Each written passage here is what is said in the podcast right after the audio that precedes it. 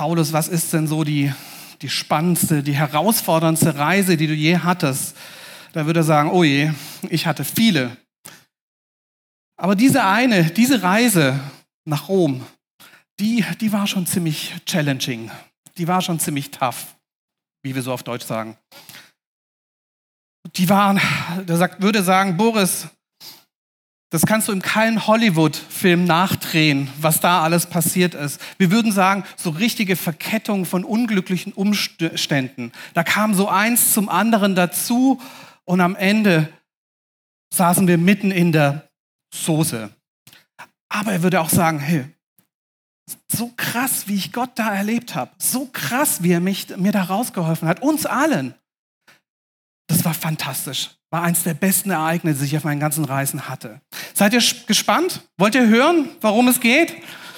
Absolut. Ich möchte es euch zeigen. Wie gesagt, ja, ich habe mich jetzt auch schon ins Matrosen-Outlook begeben, ja, damit ich hier mit an Bord anheuern kann. Kurz zum Ausgangspunkt. Was ist passiert? Der Apostel Paulus war in Caesarea vor einem Tribunal mit dem König Agrippa und dem Governor, dem, dem Regionalleiter ähm, der, Römisch, der, Römer, äh, vor einem Tribunal. Und er sollte sich verteidigen, ähm, dass er Unrecht durch seinen Glauben begangen hatte, wie es die Juden behaupten. Schlussendlich wurde Paulus ja dann freigesprochen von diesem Tribunal und hätte wieder ein freier Mann sein können. Aber Paulus war ja römischer Staatsbürger. Und da hatte er das Recht, sich auf den Kaiser zu berufen und sagen, ich will aber, dass mein Fall vor den Kaiser gebracht wird. Okay, gut, dann haben sie gesagt, dann fahrt ihr zum Kaiser. Und da steigen wir ein. Ich lese jetzt vor aus Apostelgeschichte 27. Ich habe nicht allen Text auf der Folie, aber ich lese so deutlich, dass ihr mir folgen könnt. Als unsere Abreise nach Italien beschlossen wurde, oh, nee, das ist er nicht. Genau. Ähm, als unsere Abreise nach Italien beschlossen war, wurde Paulus und einige andere Gefangene einen Hauptmann übergeben. Er hieß Julius und gehörte zur sogenannten kaiserlichen Kohorte. Wir gingen an Bord eines Schiffes aus Adramytion, das die Küstenstädte der Provinz Asien anlaufen sollte. Aristarch, ein Mazedonier aus Thessalonik, begleitete uns. So fuhren wir ab. Am nächsten Tag lehnten wir in Sidon an. Julius behandelte Paulus sehr entgegenkommend. Also er hatte gesehen, dass dieser Paulus etwas anderes ist, etwas Besonderes und erlaubte ihm, seine Freunde aufzusuchen und sich von ihm mit allem Nötigen versorgen zu lassen. So, er ist in Sidon, das ist hier so im Libanon, in der Nähe von Beirut. Die Stadt gibt es heute auch immer noch. Und dann sind sie wieder in den See gestochen. Wieder auf See zwang uns ein Gegenwund, im Schutz der Ostküste von Zypern weiter zu segeln. Es kam also jetzt zur ersten Abreis, Abweichung der Reiseplanung. Eigentlich wären sie so über Zypern an der Südküste entlang, so Richtung Rhodos gesegelt. Ähm, dann kam aber schon der erste Gegenwind und sie mussten ihre Reisepläne ändern. Blöd, aber wer hatte schon mal erlebt, dass Reisepläne sich ändern? Lufthansa oder so? Also, hm, egal. Passiert, ja. Okay, das ist noch kein Drama. Wieder auf See zwang uns ein Gegenwind im Schutz der Ostküste zu überweitern. Wir, fuhr, wir durchfuhren das Meer entlang der Küste von Sizilien und Pamphylien und erreichten schließlich Myra in Lyzien. So, also was sie gemacht haben, sie sind hier von diesem roten Punkt entlang der Küste weitergesegelt. Zur damaligen Zeit war es so, ähm, dass die Segler oder die Schiffe haben sich an der Küste orientiert und an den Sternen. Weil es gab noch keinen Kompass, es gab auch kein Navi, es gab kein Google Maps und alles, das kam ja erst später. Das heißt, sie waren darauf gezwungen, darauf angewiesen, an der Küste sich zu orientieren. Und das war der erste Umweg, den sie gemacht haben. So, dann gelangten sie nach Myra. Sie sind dann schön die, die, die türkische Küste entlang gesegelt, ja. Vielleicht kommen beim einen oder anderen jetzt schon die ersten Urlaubserinnerungen auf, ja. Oder äh, guckt uns jemand aus äh, Antalya heute zu oder liegt am Strand. Ich weiß, vor einer Predigt vor einiger Zeit hatte mal jemand gesagt, oh, deine Predigt haben wir am Strand gehört, gesehen. Da habe ich gesagt, oh Mann, dann bist du ja doppelt gesegnet. Also dank dem Herrn für, für so eine tolle Möglichkeiten, die wir hier haben. Und äh, sie sind gelandet in Myra, hier ein kleines äh, Foto, nicht, nicht von Paulus, aber so, also da gab es, das ist ein antiker Ort, das ist heute in der Nähe von Demre. Ähm, wenn ihr da hinkommt, könnt ihr euch das angucken. So, in Myra fand unser Hauptmann ein Schiff aus Alexandria, das auf dem Weg nach Italien war und auf das er uns umstiegen ließ. Zu der damaligen Zeit gab es ja keine kommerzielle Schifffahrt. Also es war nicht so, dass man ein Ticket buchen konnte und man konnte irgendwo hinfahren, sondern man war auf so ein Getreide- oder so ein Handelsschiff angewiesen. Die Römer waren da sehr pfiffig, so eine, so eine Flotte aufzubauen, um die Getreideversorgung von Rom sicherzustellen. Das war sehr, sehr wichtig. Übrigens hat es ja auch einen ganz aktuellen Bezug, Getreideschiff. Hm? Schon gehört in Nachrichten, ja. Also wichtig, wichtig auch bis heute noch für die Weltwirtschaft, ja. Also das, das äh, ein Teil davon. So, Myria war so, ein, ähm, war so ein Umschlagshafen, wo eben verschiedene Schiffe zusammenkamen und in verschiedenste Richtungen gegangen sind. Und die Römer hatten dann, ich weiß nicht genau zu welcher Zeit, aber solche Superfrachter gebaut. Äh, Corbita hießen die. Und die sollten eben dieses, ähm, das Getreide transportieren. Sie sagen über alles eine äh, Länge von 65 Metern, hätten so die ganz großen Schiffe. 65 Meter, oder ist das das Gemeindegebäude? Wissen, wissen wir nicht, ne? Aber sowas, so in der, wahrscheinlich so könnte schon hinkommen. Also schon größer. Wir hören in dieser Apostelgeschichte später, dass auf diesem Schiff, wo ja Getreide, was ja eigentlich ein Transportschiff war, 276 Leute waren. Da habe ich so ein bisschen Probleme, mir das vorzustellen. Also ähm, 276 Leute ohne Holzbänke, ja. Also die, die waren keine Ahnung, wie das, wie das ausge, äh, ausgesehen hat. Aber diese Leute waren eben auf diesem Handelsschiff dann unterwegs. Das war die gängige Art, wie, wie auf Schiffen gereist wurde. So, dann sind sie auf dieses Bord gegangen und es hieß danach, viele Tage machten wir nur wenig Fahrt und kamen mit Mühe auf die Höhe von Knidos. Weil wir Knidos wegen des starken Windes aber nicht anlaufen konnten, nahmen wir Kurs auf Kreta. Wir steuerten am Kap Salmone vorbei und segelten dann an der windgeschützten Seite der Insel entlang. So, Knidos, das ist gegenüber von, von Kos. War jemand schon mal Kos? Ja, ein paar, immerhin. Also, so diese ganze Ecke ist ja so, wo momentan so die Urlaubshochburg ist, ja. Da Rhodos war ich mal, Rhodos sehr schön, ähm, schöne Insel. Und zwar, ähm, interessanterweise, wenn du mal da, war, war jemand mal auf Rhodos? Ah, ne. Die ganzen Hotels sind ja auf der Ostseite, ne? weil die Westseite ist die Windseite. Das siehst du auch direkt, also dass die, die Küste wird da zerklüftet und ist, äh, da, da kommt der Wind, der angreift. Und sie haben da mehrere Tage gekämpft. Äh, Marmaris in der Türkei ist da auch irgendwo ein bisschen da in der Gegend. Also sie haben, sie haben gegen diesen Wind angekämpft und sind aber auch nicht richtig weitergekommen, bis sie gesagt haben, okay, stopp, macht keinen Sinn, dass wir weiterfahren. Wir müssen auf die Südseite von Kreta, was, was ihr hier unten seht. Kreta, ja, und die Südseite wäre von diesem Wind geschützt gewesen. Ganz kurz, nur ganz kurz, die Windverhältnisse in der Ägäis im Mittelmeer. Ähm, da gibt es verschiedene Starkwindsysteme. Einer in Griechenland ist der Meltemi. Meltemi, das baut sich auf durch Starkwindsysteme. Und zwar, wenn ich im Balkan ein richtig starkes Hoch habe und in der Türkei ein Tief, dann weht der so die ganze Zeit. Griechenland-Urlauber kennen den, im Sommer angenehm, im, ab September schon eher ein bisschen kalt. Ne? Und der weht dann eben halt sehr stark und ich vermute, also ich habe jetzt leider nicht die Reiseberichte aus dem Jahre 59 nach Christus oder die, die, die Wetterdaten, aber ich vermute, dass es eben genau dieses Phänomen war, was man in Griechenland einfach immer regelmäßig hat. Das Problem dabei ist, dass Griechenland an sich, die ganzen Inseln sind ja Berge. Ne? Und je nachdem, wo man sich da eben entsprechend befindet, kann es halt zu so einer Düsenwirkung kommen. Und deswegen ist es schon wirklich auch möglich, ja, dass man da mehrere Tage entgegenkommt und einfach nicht weiterkommt, weil sich entweder über die Berge hinweg oder durch die Düse so eine Düsenbildung äh, aufgebaut hat.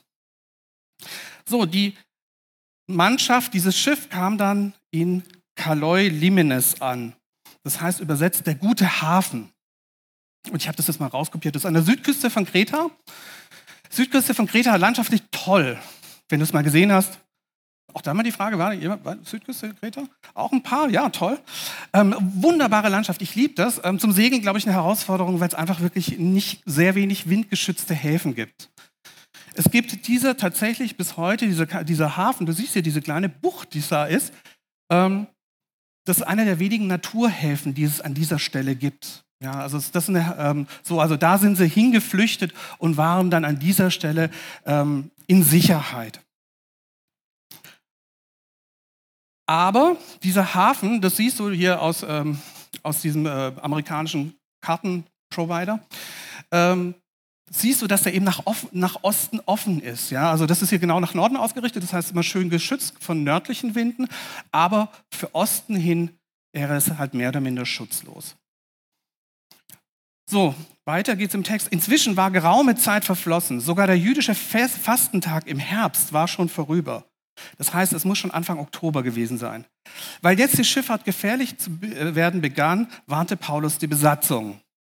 Männer, sagte er, ich sehe große Gefahren auf uns zukommen, wenn wir die Reise fortsetzen. Wir riskieren nicht nur die Ladung und das Schiff, sondern auch unser Leben. Paulus war ein erfahrener Segler.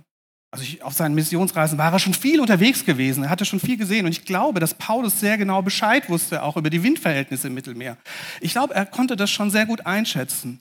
Übrigens war es so in der antiken Schifffahrt, dass ab November war Saisonende. Ja, weil ab November waren einfach die Stürme zu stark im Mittelmeer. Da ist die ganze kommerzielle Schifffahrt eingefroren und hatte wieder im März angefangen. Ähm, so, also gab es da Winterpause an dieser Zeit. Und das hat Paulus ähm, wusste er natürlich. Aber ich glaube noch mehr. Ich glaube, Paulus hat in seinem Inneren gespürt. Da gab es in seinem Geist wahrscheinlich ein Zeugnis, das gespürt hat, Vorsicht, hier könnte was schiefgehen. Er hat in sich reingehört, hat gesagt, oh, er sagt, ich habe eine Wahrnehmung. Passt mal auf, die ganze Geschichte, die kann, die kann nicht gut ausgehen. Mehr noch als das natürliche Wissen. Wisst ihr, das ist manchmal so. Wir haben manchmal natürliches Wissen und Wissen, so sind die Verhältnisse. Und darüber hinaus gibt es Gott, der dir das bestätigt. Es muss nicht immer sein, dass Gottes Stimme entgegengesetzt dem ist, was wir wissen, sondern er kann dir manchmal auch einfach eine Bestätigung von dem geben, was du schon im Natürlichen weißt. Und so war das bei Paulus. Er hatte so eine innere Bestätigung. Und dieses, diese innere Bestätigung, falls du das nicht kennst, das ist so wie wenn du innerlich, wenn du was machen sollst, dann heißt es, grünes Licht, ja, du kannst es tun, du hast so einen Impuls oder so ein Stopp, Vorsicht, lieber nicht weiter. So, und dann ging es weiter. Aber der Hauptmann schenkte dem Steuermann und dem Schiffseigner mehr Vertrauen als den Worten des Paulus. Außerdem war der Hafen zum Überwintern ungeeignet. Wir sehen es hier, ja, Ost, Ostseite. So sprach, äh, so sprach sich die ganze Mannschaft dafür aus, noch einmal in See zu stechen. Man wollte versuchen, bis nach Phoenix zu gelangen, einem griechischen Hafen für Kreta, der nach Südwesten und Nordwesten hin offen ist. Dorthin wollte man überwintern. Es gab also verschiedene Leute auf diesem Schiff, die gesagt haben, hey komm, warum nicht? Komm, just let's do it. Das ziehen wir noch einmal noch, ja? Und ihr kennt vielleicht diese Diskussion. Kennt ihr das? Wir sagen, okay, eigentlich, eigentlich wissen wir das, eigentlich ist es unvernünftig zu tun, aber es kommt dieses eine Mal noch. Dann, was soll denn dabei schiefgehen? Was, warum denn nicht? Weil es gibt, der Steuermann hat es gesagt, der Schiffseigner, der Schiffseigner, das ist ein Kahn, wenn der untergeht, also der wird doch wohl wissen, was, was richtig zu tun ist. Die Fakten, der, der, die Fakten sprechen dagegen, der Hafen ist nicht für den Winter offen und die ganze Mannschaft. Also hat man gesagt, als dann ein leichter Südwind einsetzte, meinten sie, ihr Vorhaben sei schon geglückt. Sie lichteten die Anker, segeln so dicht wie möglich an der Küste Kretas entlang. Und dann kommt es noch dazu, dass sogar die Umstände dafür sprechen. Hey, ein leichter Südwind. Ist, ist, sind eigentlich noch Segler da? Also, Kalle, äh, leichter Südwind heißt so viel wie ideale Voraussetzungen. Du hast halber Wind. Für den Kurs, den sie gefahren sind, ist halber Wind. Und halber Wind ist ideal. Das ist genau das angenehme Segelkonstellation. Du hast so einen leichten Wind, der dich rüberschiebt. Ähm, also ideale Voraussetzungen, ähm, um, um die Reise anzugehen. Und dann haben sie auch gesagt, ach komm, wenn es dieses Phönix auf Kreta ist, da gibt es verschiedene Interpretationen, da will ich jetzt gar nicht so tief reingehen. Äh, andere sagen, das lag woanders. Ähm, nehmen wir mal an, das sind jetzt hier nur diese 80 Kilometer, also mit dem Mietwagen, aber Mietwagen gab es halt nicht mehr, ne, das war schon Nachsaison. Ähm, waren, waren so ungefähr ähm, 80 Kilometer zu diesem Hafen Phoenix, ja, der, den, den sie äh, an, steuern wollten. Und haben gesagt, okay, komm, lass es uns so probieren. Uns geht es vielleicht manchmal so, dass wir dann Zweifel haben, ne? dass wir sagen, okay, es passt alles andere. Sollte ich Gott wirklich richtig gehört haben? habe ich Gott wirklich gehört? Weil alles andere, es scheint so, dass alle anderen recht gehabt haben. Alle anderen haben es doch vorhergesagt. Und dann kommt es auch noch so, dass die Umstände passen und so haben sie es probiert. Und dann kam, da, kam das Problem, dann kam das Unheil. Doch kurz darauf brach von den Bergen der Insel her ein Wirbelsturm los, der sogenannte Eurakylion. Dieser Eurakylion heißt übersetzt Nordostwind und ist genau dieser Meltemi, von dem ich vorher gesprochen habe. Das ist ein, ein Starkwind, wie gesagt, und er kommt über die Berge von Kreta. Und diese Berge von Kreta sind sehr hoch. Ja, sind über 1000, äh, 1000 Meter hoch. Das Problem dabei ist, wenn diese Winde über die Berge kommen, direkt an die Südküste, dann kriegst du sogenannte Fallwinde. Ja, und diese Fallwinde bedeuten, die sind sehr, sehr gefährlich, also meisten Segler haben Angst davor, dass diese Fallwinde können dann Segel packen und aufs Boot auf, den, auf die Wasseroberfläche drücken. Ja, das ist eine richtige, richtige Gefahr. Ähm, und so ist es auch passiert. Das Segel wurde mitgerissen. Alle Versuche, es zu drehen und gegen den Wind zu segeln, waren vergeblich. Das, was du als Segler als erstes machst, ist zu versuchen, okay, wir richten das Schiff in den Starkwind aus. Ja, dann stabilisiert sich das, um eben genau das zu verhindern, dass es auf die Seite klappt und dann eben kentert. Aber das war so ein starker Wind, dass es nicht mehr geglückt ist. Und das heißt, wir mussten das Schiff dem Sturm preisgeben und uns treiben lassen. Als wir dann eine Zeit lang im Schutz einer kleinen Insel namens Kauda dahintrieben, gelang es uns, auch nur mit größter Mühe das Beiboot unter Kontrolle zu bringen.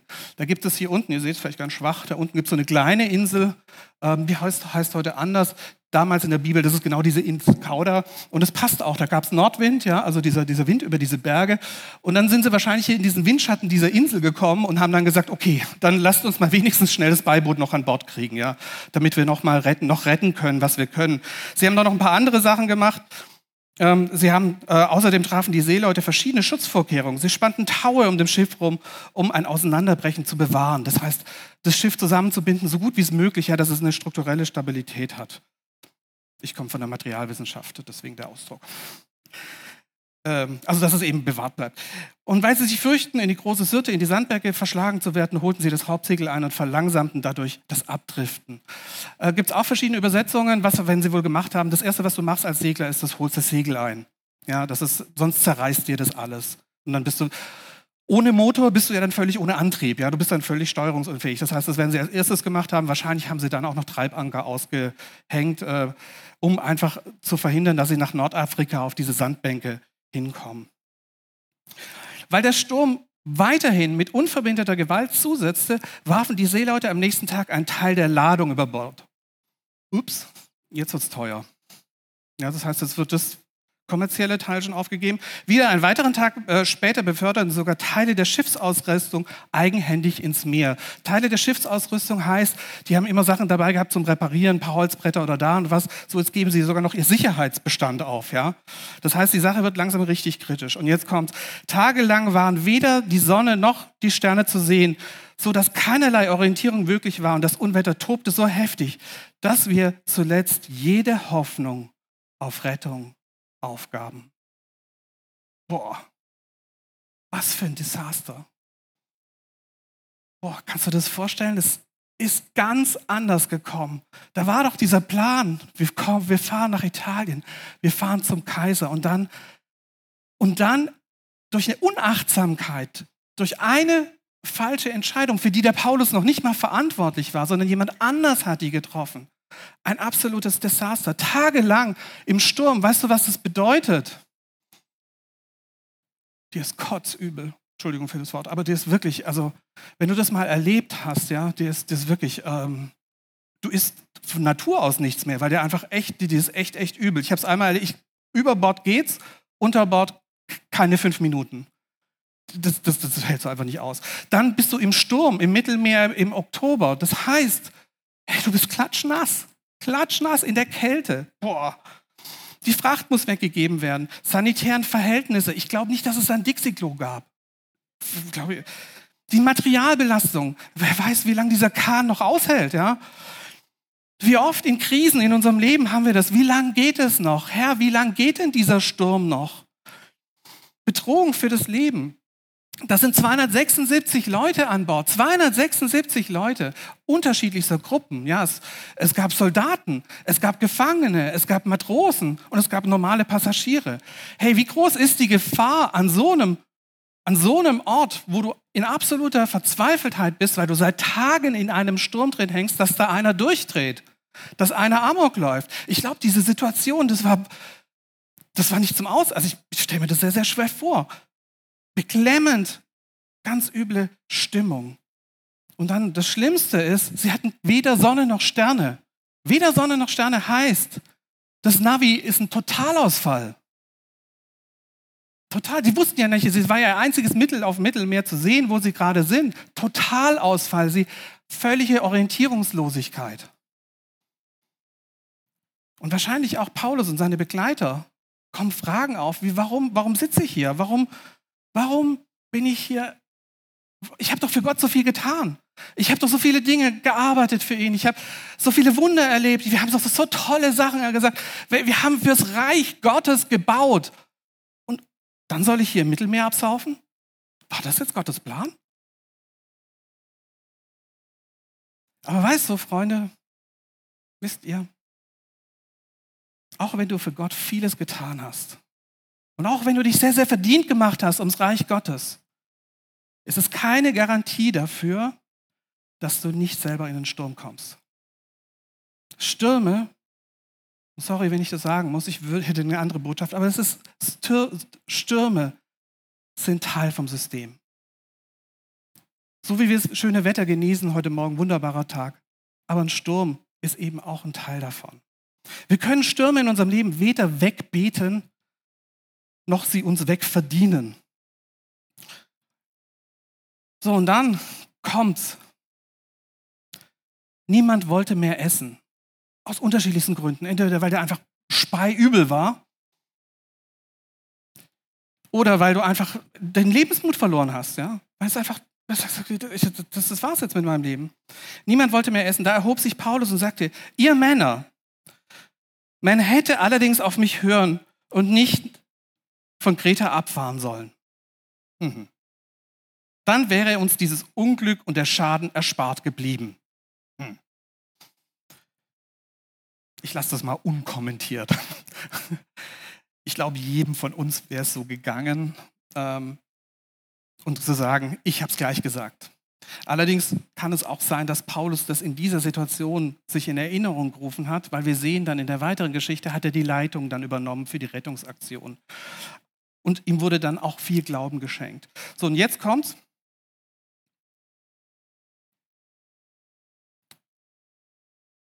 Genau. Doch jetzt ermahne ich euch, nicht den Mut zu verlieren, denn keiner von euch wird umkommen. Nur das Schiff wird verloren gehen. Letzte Nacht kam nämlich ein Engel Gottes zu mir, des Gottes, dem ich gehöre und dem ich diene. Und sagte, Paulus, du brauchst dich nicht zu fürchten. Gott hat bestimmt, dass du vor dem Kaiser erscheinen sollst. Und deinetwegen wird er allen, die mit dir auf dem Schiff sind, das Leben schenken. Oh. Fasst also wieder Mut, Männer. Denn ich vertraue Gott und ich bin überzeugt, dass alles so kommen wird, wie es mir durch den Engel gesagt wurde. Wir werden, so hat Gott es vorbestimmt, an einer Insel stranden zu spät umgeklippt, ich bin noch im Training. Er sagt, Paulus, du sollst den Mut nicht verlieren. In dieser Situation spricht, spricht ein Engel. Er sagt, Paulus, du brauchst dich nicht zu fürchten. Und das zeigt, wie kritisch die Situation ist. Wisst ihr?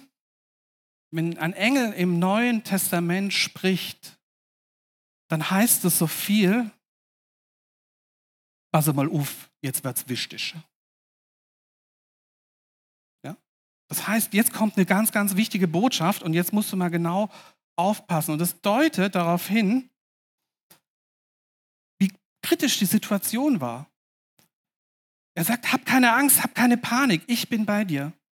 Oder mit anderen Worten, hab Mut, hab Hoffnung. Angst, wisst ihr, Angst vernebelt die Sicht. Angst verhindert, dass du klare Gedanken fassen kannst. Angst lähmt dich, die richtigen Schritte zu gehen. Hoffnungslosigkeit und Mutlosigkeit sind wie ein Kurzschluss deiner Seele. Es fließt langsam, aber unmer langsam, aber sicher Kraft aus dir hinaus.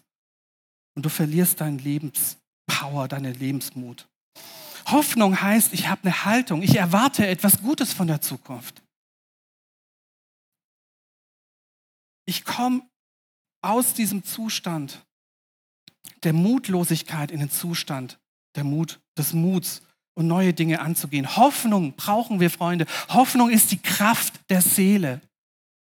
Das ist die Antriebskraft, das ist die Kraft, neue Dinge anzugehen.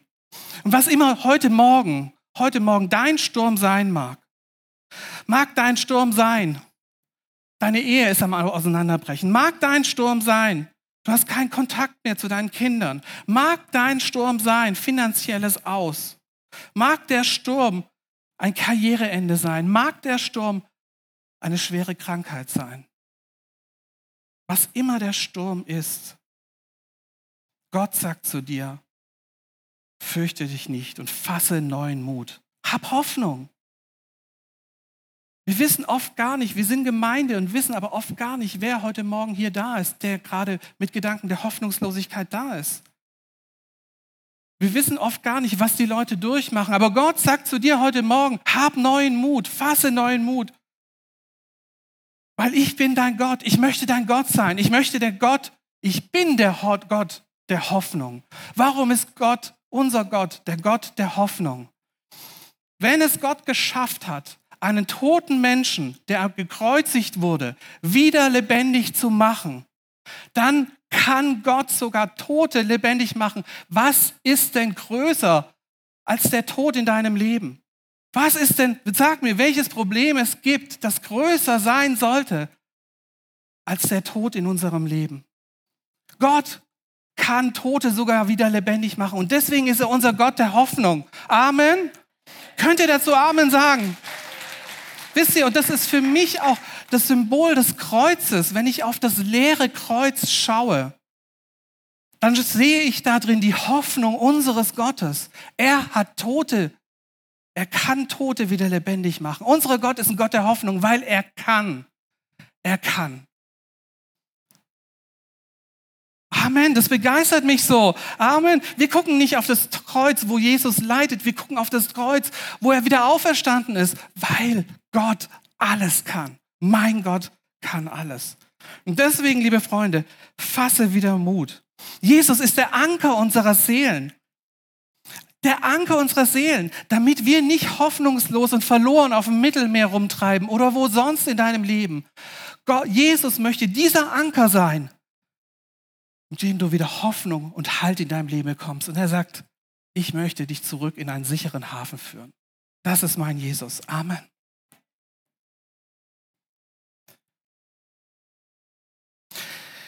Weiterhin sagt Gott zu Jesus, Gott hat bestimmt, dass du vor dem Kaiser erscheinen sollst und deinetwegen wird er allen, die mit dir auf dem Schiff sind, das Leben schenken.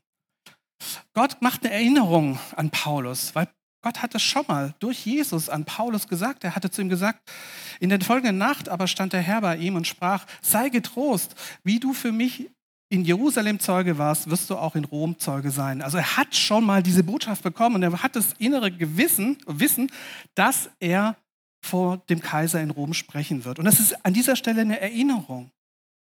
Warum macht es Gott? Er hätte ja auch ein paar Fakten sagen können oder sagen, ja, die Wetterlage oder, oder wie auch immer. Aber Gott möchte, dass er an dieser Stelle aus dieser Hoffnung, die er neu entsteht, Vertrauen wächst. Dass das, was er angefangen hat, das, was er verheißen hat, wird Gott zu Ende bringen. Und das möchte er, indem wir ihm vertrauen. Wusstet ihr, dass das griechische Wort für Glauben, Pistevo, ich glaube, heißt Glauben und Vertrauen. Die heutigen Übersetzungen verwenden für Glauben oft das Wort Vertrauen. Wo ich denke, das ist genau das, worum es geht. Wir brauchen Hoffnung Und wir brauchen, Hoffnung heißt, ich sehe noch nicht das Ende des Tunnels, aber ich weiß, dass es eins gibt. Ich habe eine Zuversicht. Ich habe eine Zuversicht, dass ich eines Tages an dieses, an dieses Ende des Tunnels kommen werde. Und Glauben, Vertrauen an Gott heißt, ich weiß, er wird mich dahin bringen. Ich weiß, er wird es tun. Ich weiß nicht immer genau, wie er es alles tun wird, aber ich weiß, er wird es tun. Und die Message, die an Paulus ganz klar ist, ich habe einen Plan mit dir. Ich werde zu Ende bringen, was ich angefangen habe. Und das sagt er auch zu uns. Vielleicht bist du gerade unterwegs in deiner Reise und fragst dich, wie es weitergehen wird. Da möchte ich dich ermutigen. Das Ende der Geschichte ist noch nicht da. Warte, sei geduldig und hab Vertrauen an Gott. Er wird es tun. Er wird es tun. Nicht wahr, Lothar? Er wird es auch mit der Gemeinde tun. Amen. Wir sind doch auf dem Weg, ja. Wir brauchen das Vertrauen in Gott. Er wird es tun. Und wisst ihr, für mich ist es so wichtig, Hoffnung das heißt, ich erwarte etwas Gutes von der Zukunft und Vertrauen in Gott gehören zusammen. Das sind nicht zwei getrennte Sachen. Aus dieser Hoffnung wächst das Vertrauen in Gott, so wie es auch heißt in Hebräer 11, Vers 1. Was ist nun also der Glaube? Er ist das Vertrauen darauf, dass das, was wir hoffen, sich erfüllen wird und die Überzeugung, dass das, was man nicht sieht, existiert. Es gehört zusammen. Und so sagt Paulus auch, denn ich vertraue Gott und bin überzeugt, dass alles so kommen wird, wie es mir durch den Engel gesagt wurde. Und Paulus sagt genau dieses Wort, ich bin überzeugt, dass es so kommen wird. Und du sagst vielleicht, hey Paulus, du sitzt, du, du sitzt in der Mitte vom Mittelmeer und weißt noch nicht mal, wo du bist. Ja? Und dann sagst du mir, du bist überzeugt, dass du weißt, wie du nach Rom kommen sollst, wirst. Wie soll das passieren? Aber Paulus hat dieses Vertrauen in Gott und das Vertrauen wächst. Wisst ihr, Vertrauen oder Glaube kannst du nicht erzwingen, indem du Dinge einsagst oder indem du Dinge, ähm, Dinge tust oder wie auch immer. Glaube wächst aus dir heraus, aus einer begründeten Hoffnung auf Jesus Christus. Und Glaube hat einen ganz mächtigen Gegenspieler. Wisst ihr, was der Gegenspieler von Glaube ist? Seid ihr noch da? Zweifel. Zweifel ist der Gegenspieler von, von, von Glaube. Zweifel nagen an dir. Zweifel bringen dir immer Unruhe und Zweifel machen Unfrieden in dir. Glaube, Vertrauen in Gott gibt dir einen Frieden. Du weißt, dass die Dinge in Gottes Hand sind. Wie wächst Vertrauen? Wie wächst Vertrauen in Gott?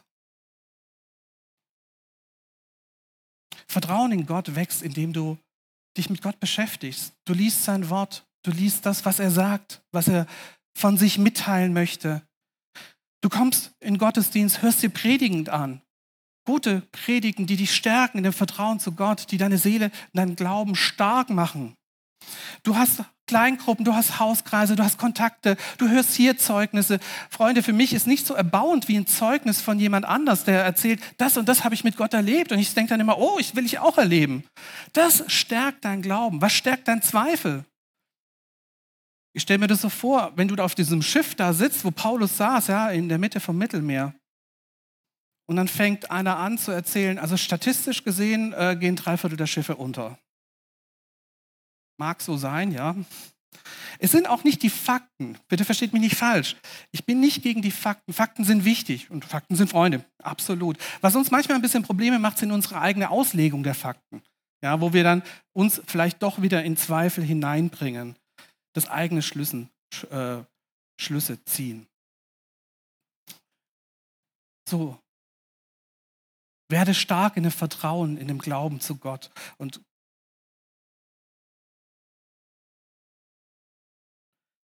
Das, vielleicht nur eine kurze Bemerkung, das, was noch Gott dazugegeben hat, ist auch ein prophetisches Wort. Er guckt in die Zukunft.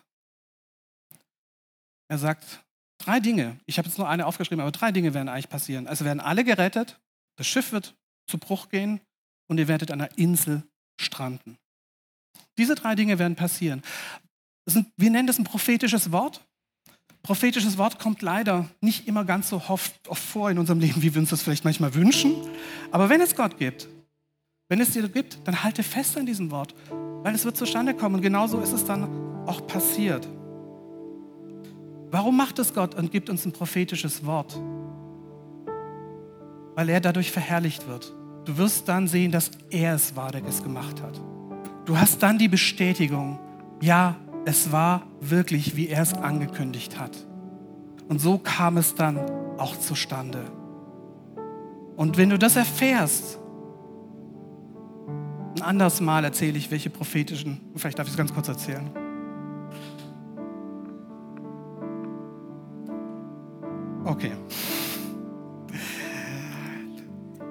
Sage einen Satz. Ich hatte gestern elfjährigen Hochzeitstag.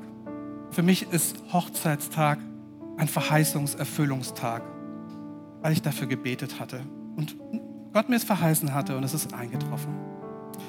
Und so kam sie tatsächlich an Land. Sie kam an Land und ich lasse das jetzt weg, ob es die Insel Malta war oder eine andere Insel, da gibt es auch unterschiedliche Auslegungen. Ist auch wurscht, weil sie kam an Land und nämlich an eine Insel, so wie Gott es gesagt hat. Das, was er gesagt hat, ist eingetreten. In der 14. Nacht als wir auf dem Adriatischen Meer dahin triebten, merkten die Seeleute gegen Mitternacht, dass wir, der, dass wir uns der Küste näherten. Sie warfen das Lot aus und maßen eine Wassertiefe von 37 Metern. Sie kamen dann an Land. Freunde, ich ermutige euch, den Rest der Geschichte zu Hause fertig zu lesen. Eine tolle Geschichte.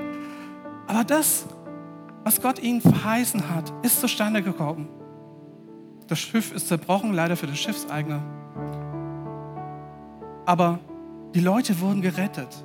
Und ist es nicht wunderbar auch zu wissen, dass wenn Gott einen Plan hat für jemand, für dich, 276 weitere Menschen sind dadurch gerettet worden. Fantastisch. Gottes Plan ist nicht nur für dich alleine. Ich möchte schließen heute. Vielleicht, wahrscheinlich die meisten werden das kennen, den Spruch von Gorch Fock, einem sehr bekannten Segler der gesagt hat, ich weiß nicht, wohin Gott mich führt, aber ich weiß, dass er mich führt. Amen.